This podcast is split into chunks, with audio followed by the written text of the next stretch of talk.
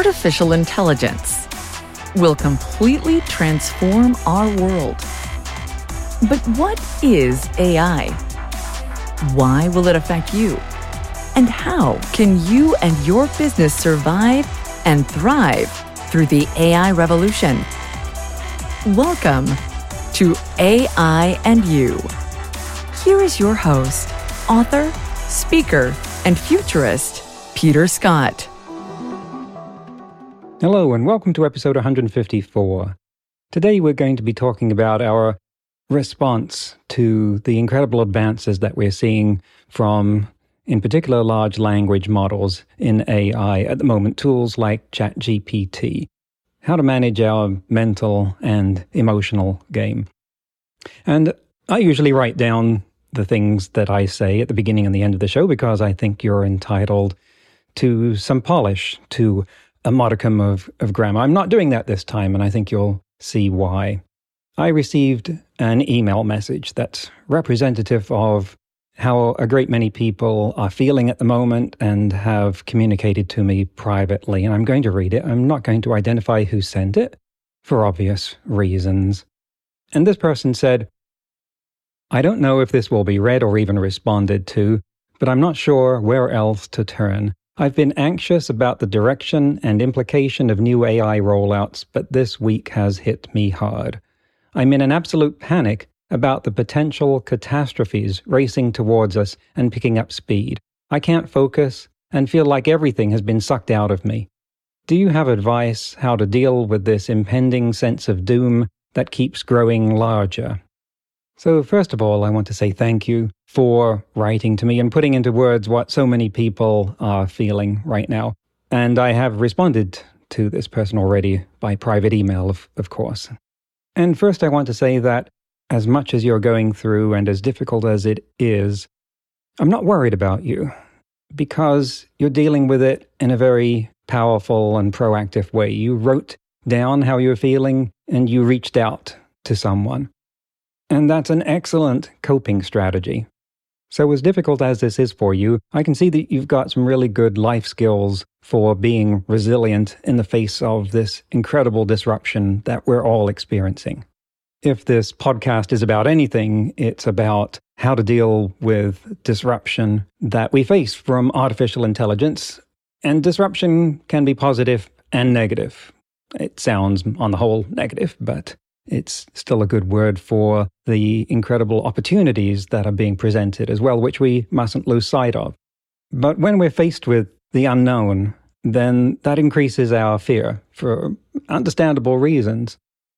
There are two ways that we can experience the unknown in our lives. One is when it disrupts us and causes the kind of upheaval like we're seeing right now with technology. Another is when we, say, decide to go backpacking in the Amazon or up the Himalayas, and we prepare for something that we may have never done before, don't know what to expect, but it's exciting. So I like to say that the difference between exploration and disruption is that exploration is when you visit the unknown, disruption is when the unknown visits you.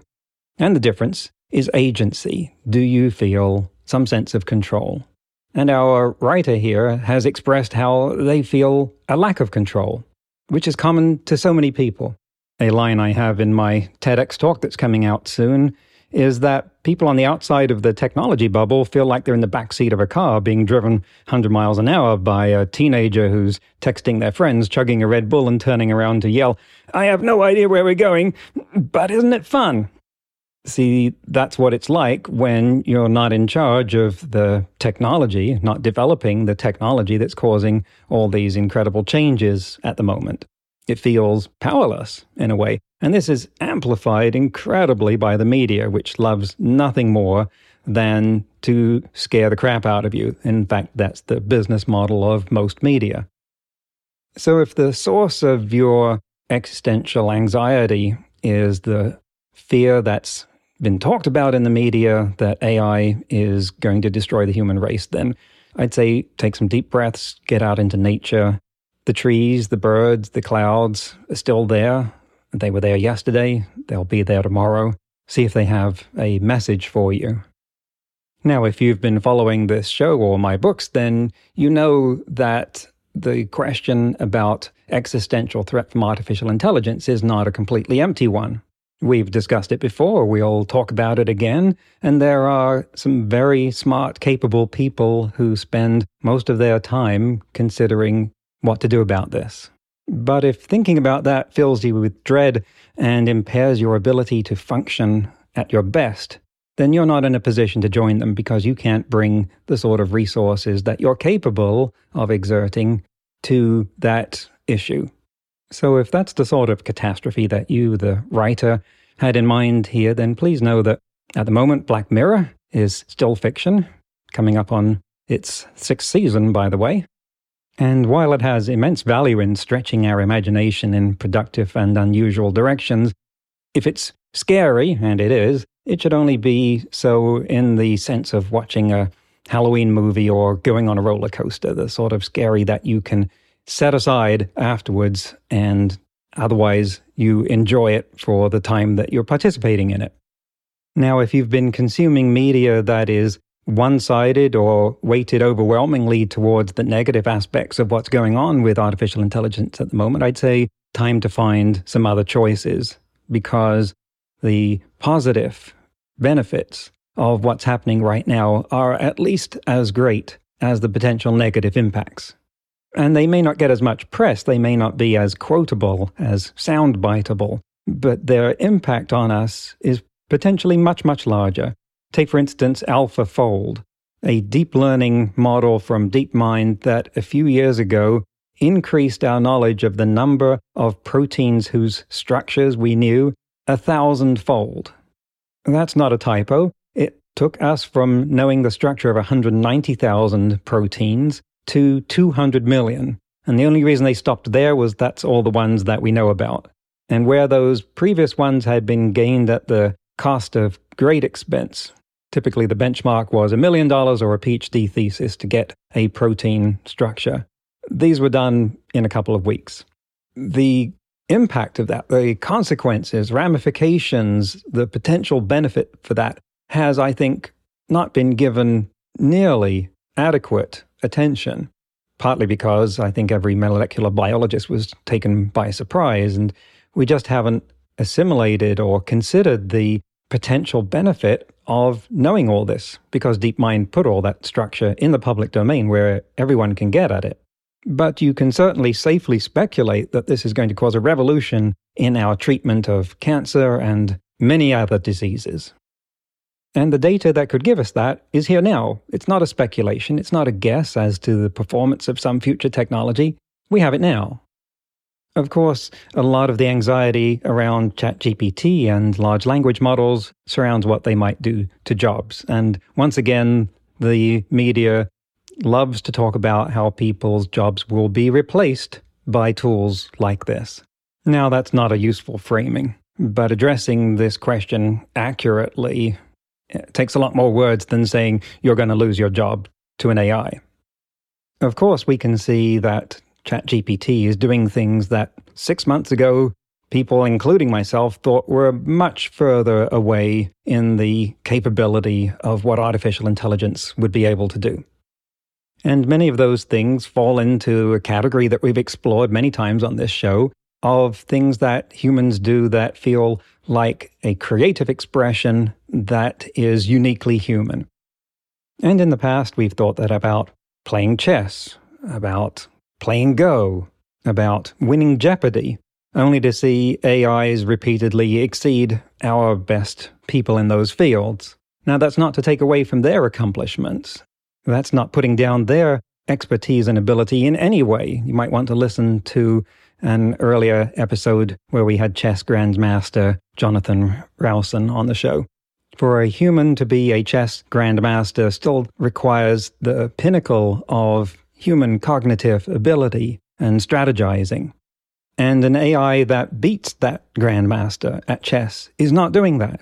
It has a different way of winning at chess. Well, what ChatGPT is showing us is that the same applies to writing a term paper, or an article, or passing the bar exam. For a human to do these things requires a high level of intelligence, knowledge, and capability. An AI that arrives at the same level of competence in those instruments is not doing it the same way that we do.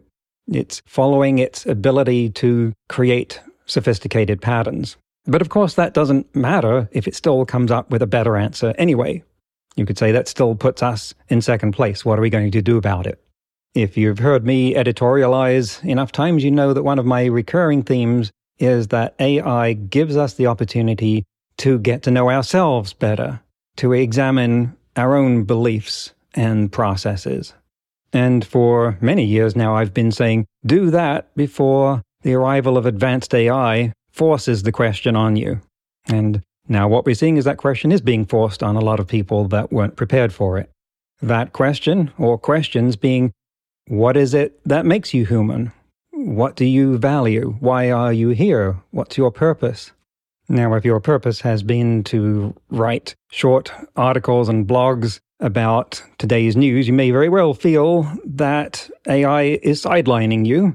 When someone can say, write a 500 word blog article about cryptocurrency, and ChatGPT turns out something perfectly serviceable. There's no question about that. Humans can do a better job, certainly, at the expense of a great deal more time and expertise, but content that is in the lower range of the bell curve, that's uh, not the top quality output, can now be produced many, many times faster and easier and cheaper using a large language model, which doesn't bode well for the people who were writing things in that part of the bell curve. And you might say, Peter, this is not making me feel better yet. Well, you know that the purpose of us on this show is to examine things honestly, not optimistically, not pessimistically, but realistically. So we don't shy away from any truth or conclusion that might have negative impacts for some people because the first rule is to deal with reality. But it's also apparent to me that the market for that content is going to change radically. The fact that we can use ChatGPT to now produce a thousand times as much content for the same cost as we had before does not mean that that's a sustainable model because there is not 1,000 times the demand. You can't read a thousand blogs a day. So before long, we will be awash in content of a quality that we would once have considered good, but by those standards will then be mediocre. And the content that is better than that will still be the one that's being generated by humans, or most likely by humans assisted by AI. And that brings me to talking about some of those instruments of assessment, like bar exams, that ChatGPT was scoring in the bottom 10% of, and then GPT 4 went to scoring in the top 10%. By the way, I will use ChatGPT as the sort of generic moniker because it's got a lot of traction and mindshare behind it now. But uh, as you know, it's already been superseded by GPT 4. So if I say ChatGPT, I just mean the latest iteration of whatever OpenAI or any of the other companies producing large language model chatbots is. So does the fact that we now have AIs that can easily score the passing grade in the bar exam mean that we're going to have AI lawyers? That doesn't seem right, does it? And it isn't, because there are other things that are missing. The thing is that we don't test for those things because they're harder to test. Those include perhaps obviously the ability to study a judge and jury and address them and connect with them. Those are important qualities for many lawyers, but they're not on the bar exam, at least as far as I know, because they're very hard to measure.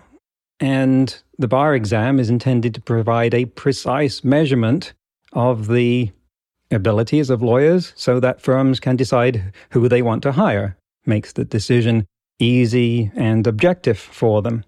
But in order to do that, you've got to reduce those abilities to numbers. And so that's why we have the bar exam, and in other fields, the GRE, the SAT, the A levels, and so forth. But those instruments of assessment are not measuring the thing that we really want in those people. It's not measuring the ability of a lawyer to win a case. It's just measuring what we can measure. Now, up until this point, that hasn't mattered because any human that became a good enough lawyer to pass the bar exam was good enough at all the other things that we need a lawyer to be. Just like a grandmaster of chess has high level human cognitive capabilities of general intelligence. But now we have AI that isn't human, of course, and it doesn't follow the same rules, so it can pass the bar exam, but that doesn't make it a good lawyer. It does, however, make it an excellent tool for lawyers, and an excellent tool in so many other fields as well, which is why it makes those decisions that some people are making to ban its use so, so short sighted. Schools in Australia, for instance, banned the use of ChatGPT there. And I've got to say, this is a terrible, terrible decision. Your job is to prepare kids to enter a workforce with the skills that they're going to need there. And they're going to be entering into jobs where people are already using ChatGPT to get that job done better. Content writers who are using ChatGPT and have learned how to get it to do its best job of ideation, brainstorming, structuring, outlining, filling in a document, and then finally editing it and adding that human touch. And you're going to send students out to compete against them without any knowledge of how to use that tool. This is like preparing them to have careers in science and engineering without being allowed to use a calculator or a computer for mathematics. That was a battle in the 70s, and we know what happened to that for the obvious reasons. If a school bans its students from using ChatGPT, it means one of two things. It means either we think that there is nothing to whatever job you might go into that could be performed by a human as well as ChatGPT or in addition to what ChatGPT does. Or it means we don't know how to teach you what those things are that are uniquely human, the value that you can add that ChatGPT cannot. Now, I think the second one is a more likely explanation, and I get it. I sympathize. If you've spent 150 years assessing students by their ability to pass an examination that depends upon, for instance, essay writing, to have that rug yanked away from you in the space of a month is very disrupting. But hey, it's your job to prepare children for tomorrow's world, not yesterday's. So figure out what those skills are that humans add to the value that they can generate with ChatGPT and teach those. Figure out how to assess and measure those. My gut tells me that you're not going to be able to measure those by any sort of numeric standardized instrument that we've used in the past, because pretty much by definition, that's going to be the sort of thing that ChatGPT can be trained on to easily exceed human performance. It's going to take something else. But it's your job, again, as a school, to figure that out. But don't think of this as some frontal assault on the fortifications of education.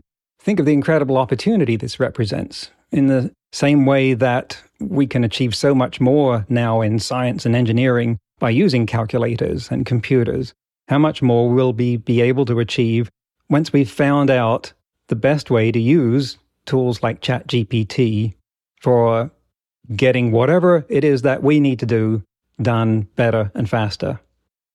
The whole way that we generate and assimilate information could be changing radically. I saw this great two panel comic strip where both panels had someone working at a computer with someone else standing behind them, and the person on the computer was saying something to that person. And in one panel, the person was saying, AI lets me turn this bullet point into a whole long email that I can pretend that I wrote. And in the other panel, the person is saying, AI can produce a summary of this really long email that I can pretend that I read. And of course, what makes that so much funnier is that it's already happening. Well, if AI can do that, then maybe the potential is there for communicating much more efficiently and effectively with each other. We're barely scratching the surface of what that could mean. Of course, a lot is going to have to shake out to get to any place like stability in that future. And there will inevitably be some casualties in the workforce along the way. 50 years ago, a good typist could make a decent living as an administrative assistant or typing up, for instance, movie scripts or novels or other content for people because typing was a tedious thing that required some skill to do quickly. You can go back to, say, magazines for writers from the period and see the back pages filled with ads for people offering their skills to do smooth typing of manuscripts. The advent of the word processor meant that largely went away because now the people who wanted the thing typed could type it themselves and get an accurate, clean output easily enough. It took them a little more work, but that work was worth it compared to the expense and time of giving that job to someone else. So, typist, it's not a great job to have these days. Just like how a few decades before that, we had human computers. The term computer was first used to apply to a person, usually female, sitting in a room at a desk where there were many other such people working on calculations with pencil and paper and passing their results to each other as though they were, in effect, a large computer chip made out of people instead of transistors. They were mostly female because women were good at math and also had the patience to do this kind of work for hours on end. Notably, for instance, at Bletchley Park in World War II when they were doing some of the calculations used for cracking the cryptography used by the Axis. And obviously, that job doesn't exist any longer either. It's easier for someone to punch numbers into a calculator than it is for them to write those down and give them to a room full of people. And certainly there are equivalents to that today, probably mostly around content generation. Think how much media has historically been run by an editor of some kind who would toss off an instruction like, I need 1200 words by Saturday to go in this column of an article explaining how hard it is for office workers who sit in a chair all day to lose weight. Go. They decided what sort of content they wanted in that space, and then some writer would go off and sweat for a few hours to churn out something that was informative, entertaining, and inspiring. That work can now be done in 30 seconds by ChatGPT. Of course, initially it will take some time for all the editors to get the memo, and in the meantime, there will be people who are writers that respond to the uh, usual request from their editors, use ChatGPT to write the article, and then go and work for four editors at the same time and make a lot more money. And that's been documented as a thing that's already happening. Eventually, the whole content ecosystem is going to find a new equilibrium, but in the meantime, there's a big, big, big shakeup just starting. If you're a writer of that kind of content, it's time to have a close look at what is it that you really, really like doing.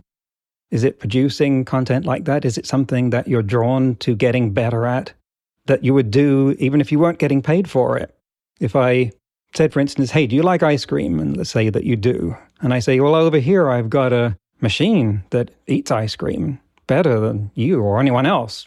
No drips, less slurping. Perfect job of nibbling around the cone. Do you stop eating ice cream just because a machine can do it better than you? It's an imperfect analogy. Not many people get paid for eating ice cream.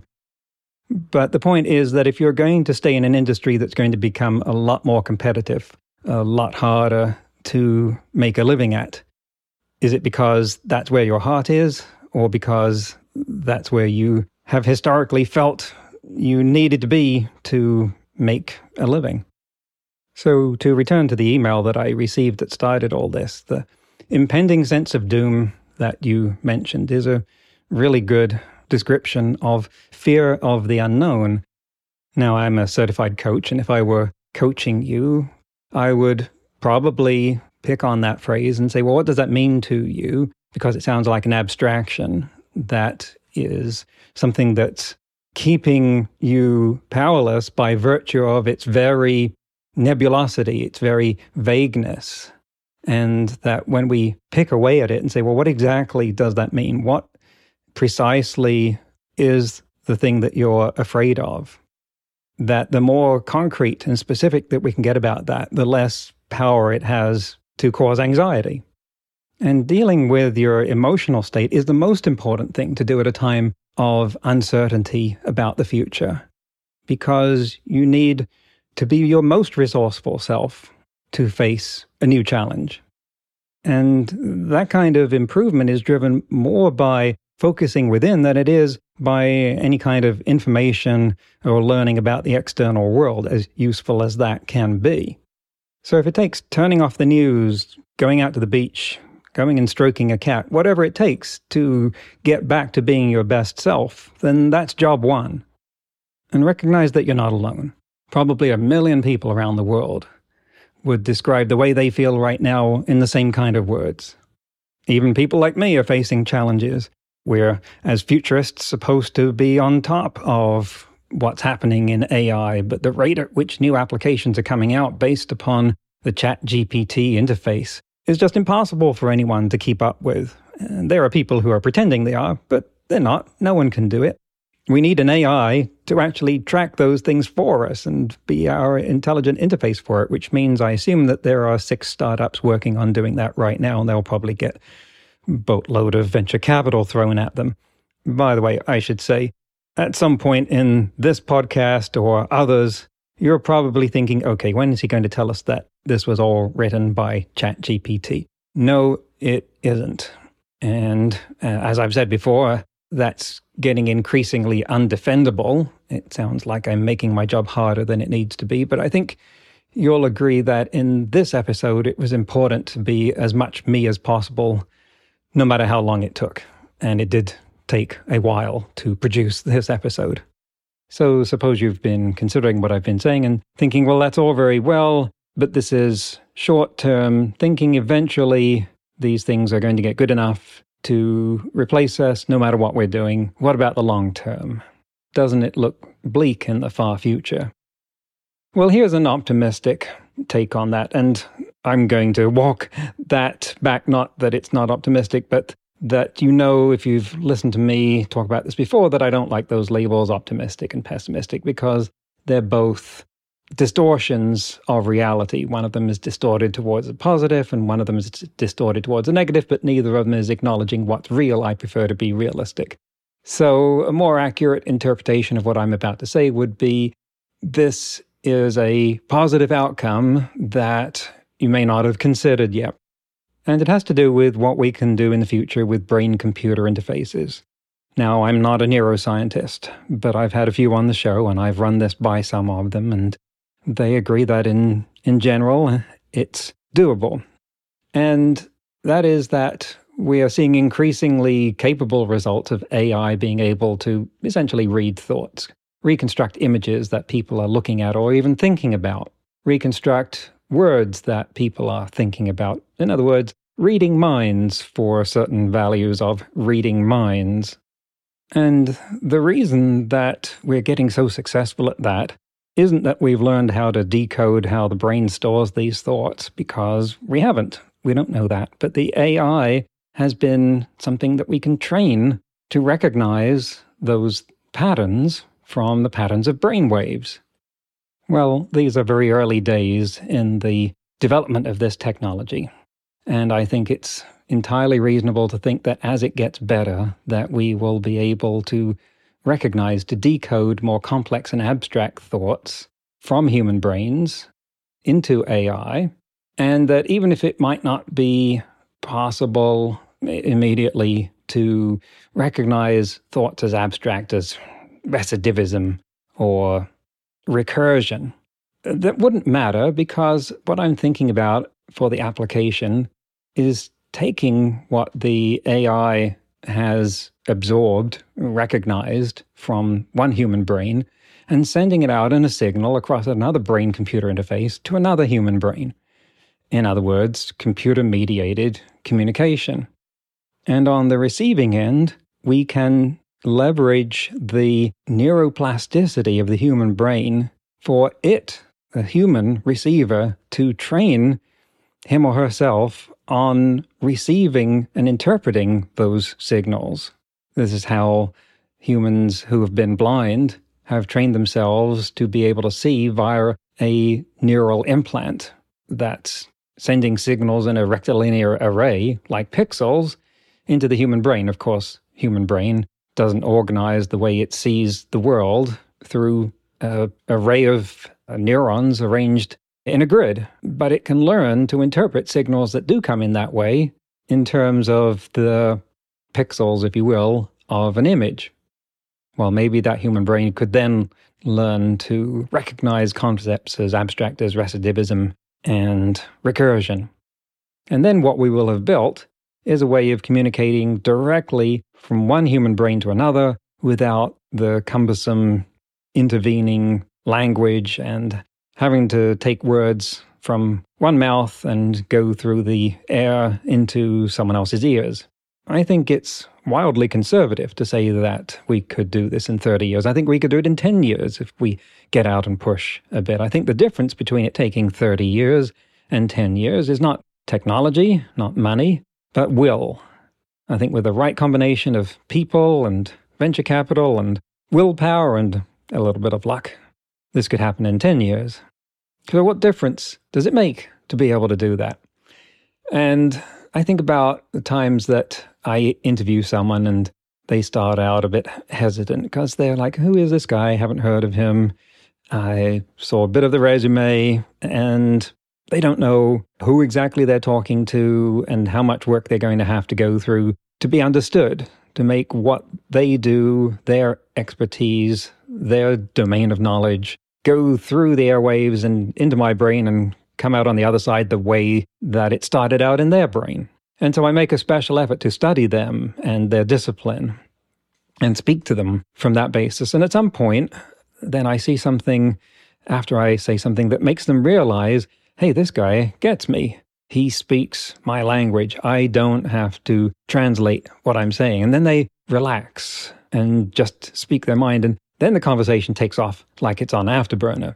Well, with direct brain to brain communication, you would start off way beyond that point. What consequences could that have? Well, for one thing, this podcast would be over in 30 seconds with brain to brain communication. But that's presupposing a world that would be vastly different from the one we would get if we did have brain to brain communication.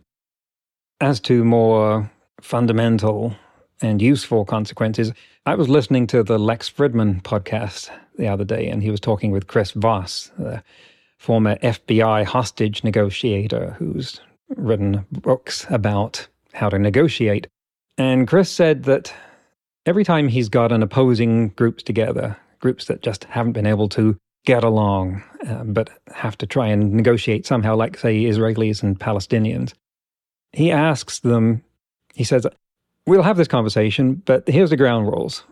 Before you can take on, before you can oppose someone else's viewpoint, you have to tell them what their stand is such that they agree that you've got it. You have to say, This is where I think you're coming from and then they have to agree that you've got it right. And he said that no one could do that, that they couldn't see the other person's point of view in a way that that person agreed that they understood it. But think about the possibility that everyone, everywhere, could understand everyone else's point of view literally firsthand. And what would that mean for the future of conflict and misunderstanding on the planet? And now think that we could be 10 years away from the technology to make that possible. Is that not something worth sticking around for? So, in the meantime, we've got to face this disruption and the world that we have going off exploding in all kinds of random directions every day. I'm reminded of Douglas Adams, whose friend Robbie Stamp was on this show a few episodes back, who wrote about a book to turn to in times of need that was called The Hitchhiker's Guide to the Galaxy. And on the cover, in large friendly letters, it said, Don't panic, because that was the most important thing that you would need to know if you were reaching for the book. We don't have a real Hitchhiker's Guide to the Galaxy, but I hope that this episode gets as close to that as possible because that's the intent. And to quote from my favorite philosophy, Star Trek, the human adventure is just beginning. In today's news, ripped from the headlines about AI, researchers at Stanford University and Google have created a miniature world like The Sims, like games that you may have seen with characters that walk around from buildings to open spaces and do some kind of action. My children play these kind of things. they populated this world with 25 characters that were controlled by ChatGPT and some of their code to live out their simulated lives independently with realistic kind of behavior. And they published what happened in their paper called Generative Agents Interactive Simulacra of Human Behavior and said that their generative agents wake up, cook breakfast, and head to work. Artists paint, authors write. They form opinions, notice each other, and initiate conversations. They remember and reflect on days past as they plan the next day.